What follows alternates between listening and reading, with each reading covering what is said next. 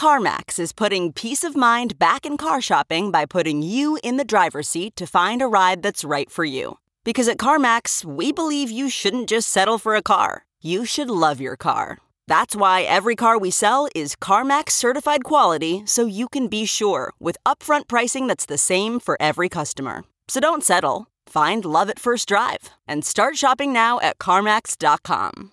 CarMax, the way car buying should be. Okay, picture this. It's Friday afternoon when a thought hits you. I can spend another weekend doing the same old whatever, or I can hop into my all new Hyundai Santa Fe and hit the road. With available HTRAC, all wheel drive, and three row seating, my whole family can head deep into the wild.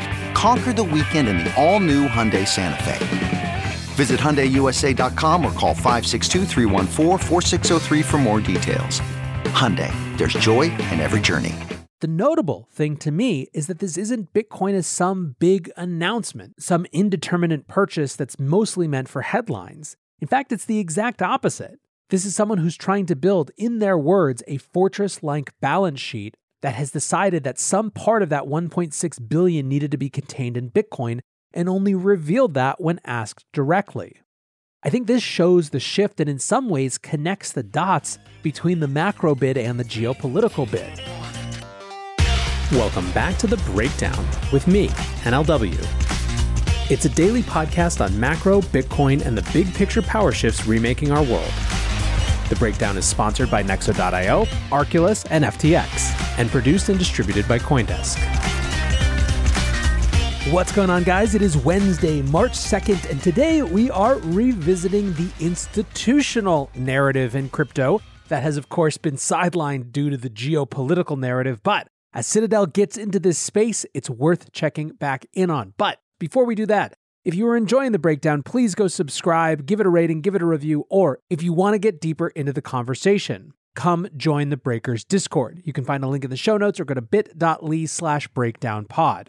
Also, a disclosure as always, in addition to them being a sponsor of the show, I also work with FTX.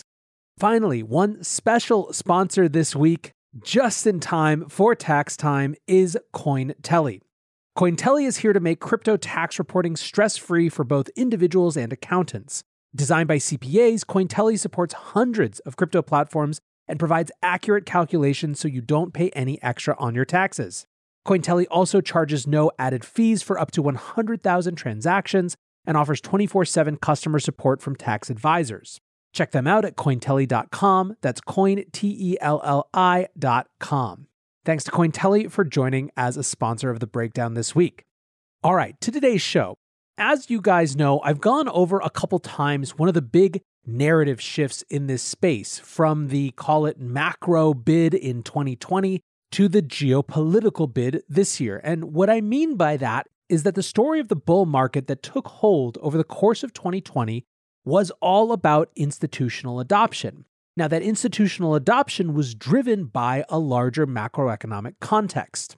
It started in the wake of the COVID 19 crisis when people like Paul Tudor Jones came out with his great monetary inflation thesis, basically predicting that the incredible amount of money that was going to be pumped into the system around that crisis was inevitably going to lead to inflation, the likes of which we hadn't seen for a very long time. In that context, he personally had come to Bitcoin and that gave a lot of other institutions narrative cover to start exploring as well. That macro bid evolved in the form of MicroStrategy, and then, of course, crescendoed in the beginning of 2021 with Tesla's Bitcoin buy. In the middle and second half of 2021, big global events kind of knocked that out of the way. The China Bitcoin ban being one, El Salvador's Bitcoin adoption putting it in a totally new category of discussion, and then, of course, as we've been dealing with, as you well know, for the last couple weeks, the discussion around Ukraine, sanctions, and where Bitcoin and crypto fit into that has come to the fore. Today's show, however, is all about how while we may be focused on the geopolitics surrounding Bitcoin and crypto and the discussions of censorship resistance and what they might mean, it's not like institutions stopped being interested. And the headline from the last couple of days that didn't have to do with Ukraine is right back on that institutional side. Ken Griffin, the head of Citadel, was on Bloomberg Wealth with David Rubenstein. They had a wide ranging conversation about Citadel and Ken's thoughts on big events, And since we've been focused for the last few days on sanctions, let's start with his thoughts there. Basically, Griffin had two concerns. The first was that our approach to limiting access to the export of our technologies creates an opportunity for Chinese alternatives.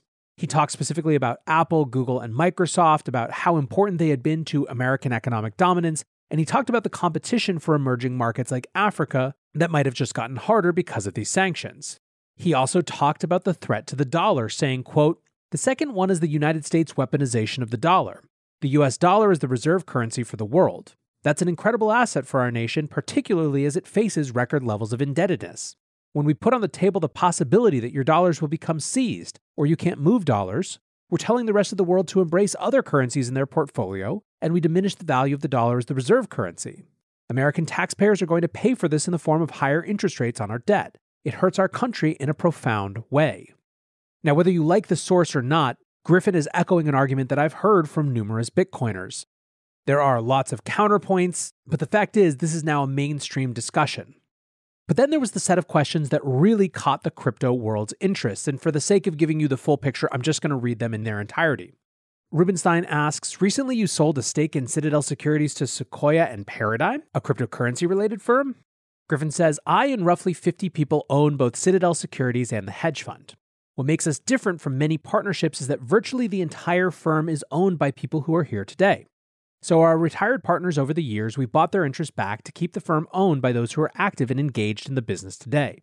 For us, the opportunity to work with Sequoia, to have Sequoia as an anchor investors in Citadel Securities, was an incredibly compelling proposition. As both you and I know, Sequoia's had some of the great success stories in American technology, whether it be Apple or Nvidia or Google. To have their expertise helping us think about positioning Citadel Securities for the next two or three decades has been a really powerful opportunity that we availed ourselves in. Crypto has been one of the great stories in finance over the course of the last 15 years. And I'll be clear, I've been in the naysayer camp over that period of time. But the crypto market today has a market capitalization of about 2 trillion in round numbers, which tells you that I haven't been right on this call. I still have my skepticism, but there are hundreds and millions of people in this world today who disagree with that. To the extent that we're trying to help institutions and investors solve their portfolio allocation problems, we have to give serious consideration to being a market maker in crypto. It's fair to assume that over the months to come, you will see us engage in market making in cryptocurrencies. Now, to me, this is very reminiscent of other institutions that we've seen who had a famously skeptical boss start to come around. Jamie Dimon and JP Morgan Chase are right at the top of that list, although Jamie Dimon remains himself personally dismissive. But there is something here that suggests that institutions, frankly, just have to put aside their priors.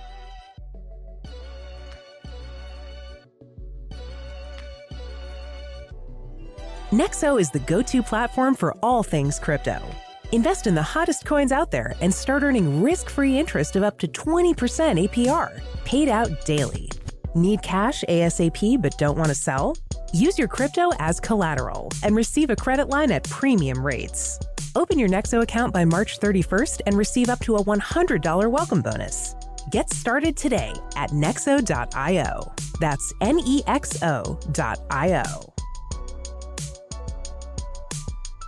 Meet Arculus, the next generation cold storage wallet. Arculus secures your crypto using three factor authentication, providing a simpler, safer, and smarter way to store, buy, swap, send, and receive crypto. Arculus is offline cold storage. Your private keys are encrypted on the Arculus keycard and are never online. Stay safe from hackers with no cords, no charging, no Bluetooth. Just crypto security made simple. Buy Arculus on Amazon today.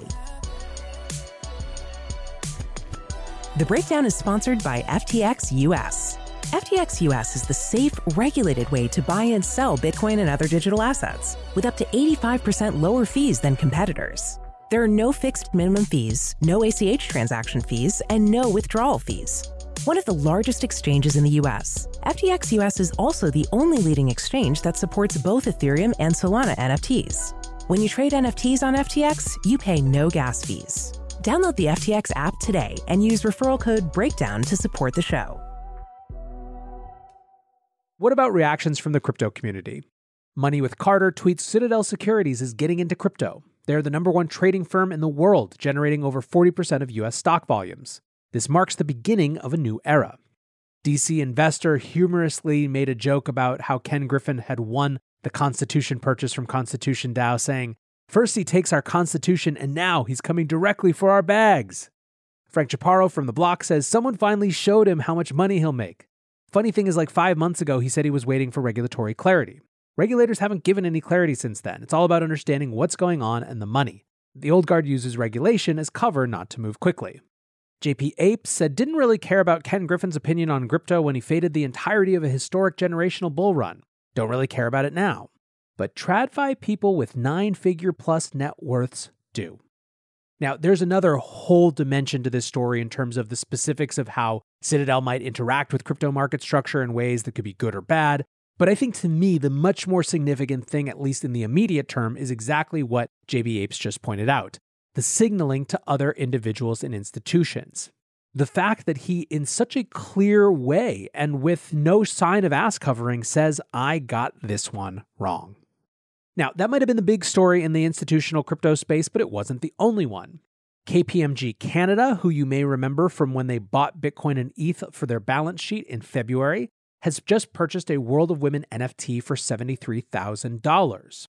I noted then that the KPMG Canada buy was significant not just because it was a conservative accounting institution putting Bitcoin and ETH on its balance sheet, but because they were clearly positioning themselves to be a leader to help their clients do the same. They thought it was a significant enough line of business that they wanted to get in and have experience doing it so that they could go then sell themselves having done it. This seems to be pretty clearly the same type of thing. Listen to the quote. This acquisition reflects our belief not only in the continued growth of NFTs, but in the value of World of Women and its mission. Having now gone through the process, we are well positioned to guide our clients around building a corporate NFT strategy, including acquiring and safeguarding NFTs. So there it is, plain as day, corporate NFT strategy. No one knows what the hell that means, but a lot of corporations think they need one, and now KPMG can help. Also, in the corporate institutional crypto space, a bunch of personnel shuffling. A Citigroup exec is moving to Provenance Blockchain as CEO, and I think Coindesk's tweet sums it up perfectly. The stampede from traditional finance to crypto continues as a former Citi exec decamps for Provenance Blockchain. Morgan McKenney had been with Citi for 18 years, most recently as the COO of Global Consumer Banking. Coindesk describes Provenance as, quote, an open source public blockchain that was built specifically for the financial services industry and aims to help firms digitize and reduce costs and risks. More than 3 billion in transactions have been carried out on Provenance since its inception in 2013, and over 50 financial institutions now use the platform. Recently, banks like First Bank and Sterling National Bank became founding members of the USDF Stablecoin Consortium, which will operate on the Provenance blockchain. And basically, it seems to me like they're trying to be an FDIC institution approved version of a stablecoin issuer, which could be a good play depending on how stablecoin regulation turns out. In an announcement post, Morgan McKenney wrote of her time on sabbatical before taking this role and why she was so excited about digital assets, saying, What became clear to me during the sabbatical is that digital disruption in financial services is accelerating in deeply foundational ways that will change the future of finance forever. For the first time, we have the ability to transform the infrastructure layer of financial services, as opposed to continuing to make incremental improvements on the application layer at the top. It really is a flood of people from TradFi to crypto. Last week, Coinbase hired a Goldman exec, the former co head of operations at the Global Markets Division, Roger Bartlett, to lead their financial operations. His LinkedIn post about it said, It's time to embrace the crypto economy. One more quick one on the institutional side, wrapping up this part of the story for today. Obviously, one of the big pieces of that 2020 bull run into early 2021 was the idea that corporations would increasingly put Bitcoin on their balance sheets. As I mentioned, it sort of both culminated but then also ended with Tesla. It was a huge deal in February of last year when Tesla announced that Bitcoin buy. And it was a similarly big deal when Elon backed off Bitcoin because of environmental concerns a couple months later. It certainly put the kibosh on the PR side of Bitcoin on the balance sheet, no matter what else it did. However, that didn't stop companies from actually thinking about whether Bitcoin was a good balance sheet asset. Flexport is a big global supply chain logistics startup. It's valued at $8 billion And their CEO, Ryan Peterson, recently wrote a long thread about just how much disruption to global logistics Ukraine and Russia was causing. In the context of a 23 tweet thread, he wrote, All in all, an ugly situation for air cargo shippers of all kinds. Certainly, given the scale of the tragedy unfolding in Ukraine, this is a negligible issue, and yet just another example of the cascading second order effects that characterize global supply chains. Now he went on and said, Flexport is fortunate to have over 1.6 billion in net assets on our balance sheet to allow us to continue to play offense while protecting the interests of our customers, employees, and shareholders through the volatility, uncertainty, and chaos. The reason we maintain such a fortress like balance sheet is simple. Planning for the unimaginable is a core part of how we operate. When someone asked what percentage of it is in hard money, aka Bitcoin, Peterson responded, We don't disclose that, but it's not zero smiley face. Now, obviously, this got a lot of Bitcoiners' attention, but the notable thing to me is that this isn't Bitcoin as some big announcement, some indeterminate purchase that's mostly meant for headlines. In fact, it's the exact opposite. This is someone who's trying to build, in their words, a fortress like balance sheet that has decided that some part of that 1.6 billion needed to be contained in Bitcoin and only revealed that when asked directly. I think this shows the shift and in some ways connects the dots between the macro bid and the geopolitical bid. All of a sudden, you have this macro inflation hedge protection reason for looking at Bitcoin morphing and growing into a geopolitical volatility reason for considering Bitcoin, but in the context of the same space, i.e., corporate balance sheets. I think it's fascinating and probably reflective of some of these larger shifts that we're living through. Last one, just a quick shout out Africa has seen one of its largest crypto fundraisers ever. VALR, a South Africa based exchange, raised $50 million in a Series B equity round. They've processed 7.5 billion in volume since 2019 from 250,000 retail customers and 500 global institutional users. The funds are being used to expand to other emerging African markets and India, and the co founder and CEO, Farzam Ehsani, said society's financial tools should unite us, not divide us. VALR is helping to build a financial system that recognizes the oneness of the human race. There is no longer any room for doubt regarding the impact crypto assets are having on our global financial system. Crypto assets will become more and more pivotal to all our lives. VALR is here to help bridge our customers from the old financial system to the new. If you're listening to this show, you know that crypto as a tool for financial empowerment around the world, not just in the West, not just in developed markets, is a huge part of the reason that I remain so invested and interested in it. So it's great to see these local institutions being capitalized in the way they need to actually serve the needs of those different customer bases. We're going to wrap there. There is a ton going on around Ukraine. Crypto donations, how they're being distributed, some very confusing messaging around airdrops, more color on sanctions and how private companies are interacting with them. We'll have all of that and more tomorrow. We'll also check in on Jay Powell's testimony on the Hill today. But for now, I want to say thank you again to my sponsors, Nexo.io, Arculus, FTX, and Cointelli. And thanks to you guys for listening. Until tomorrow, be safe and take care of each other. Peace. You can probably treat yourself to an ad free upgrade or at least grab an extra latte after getting a Chime checking account with features like fee free overdraft up to $200 with SpotMe no minimum balance requirements, and no monthly fees. Open your account in minutes at chime.com slash goals24. That's chime.com slash goals24.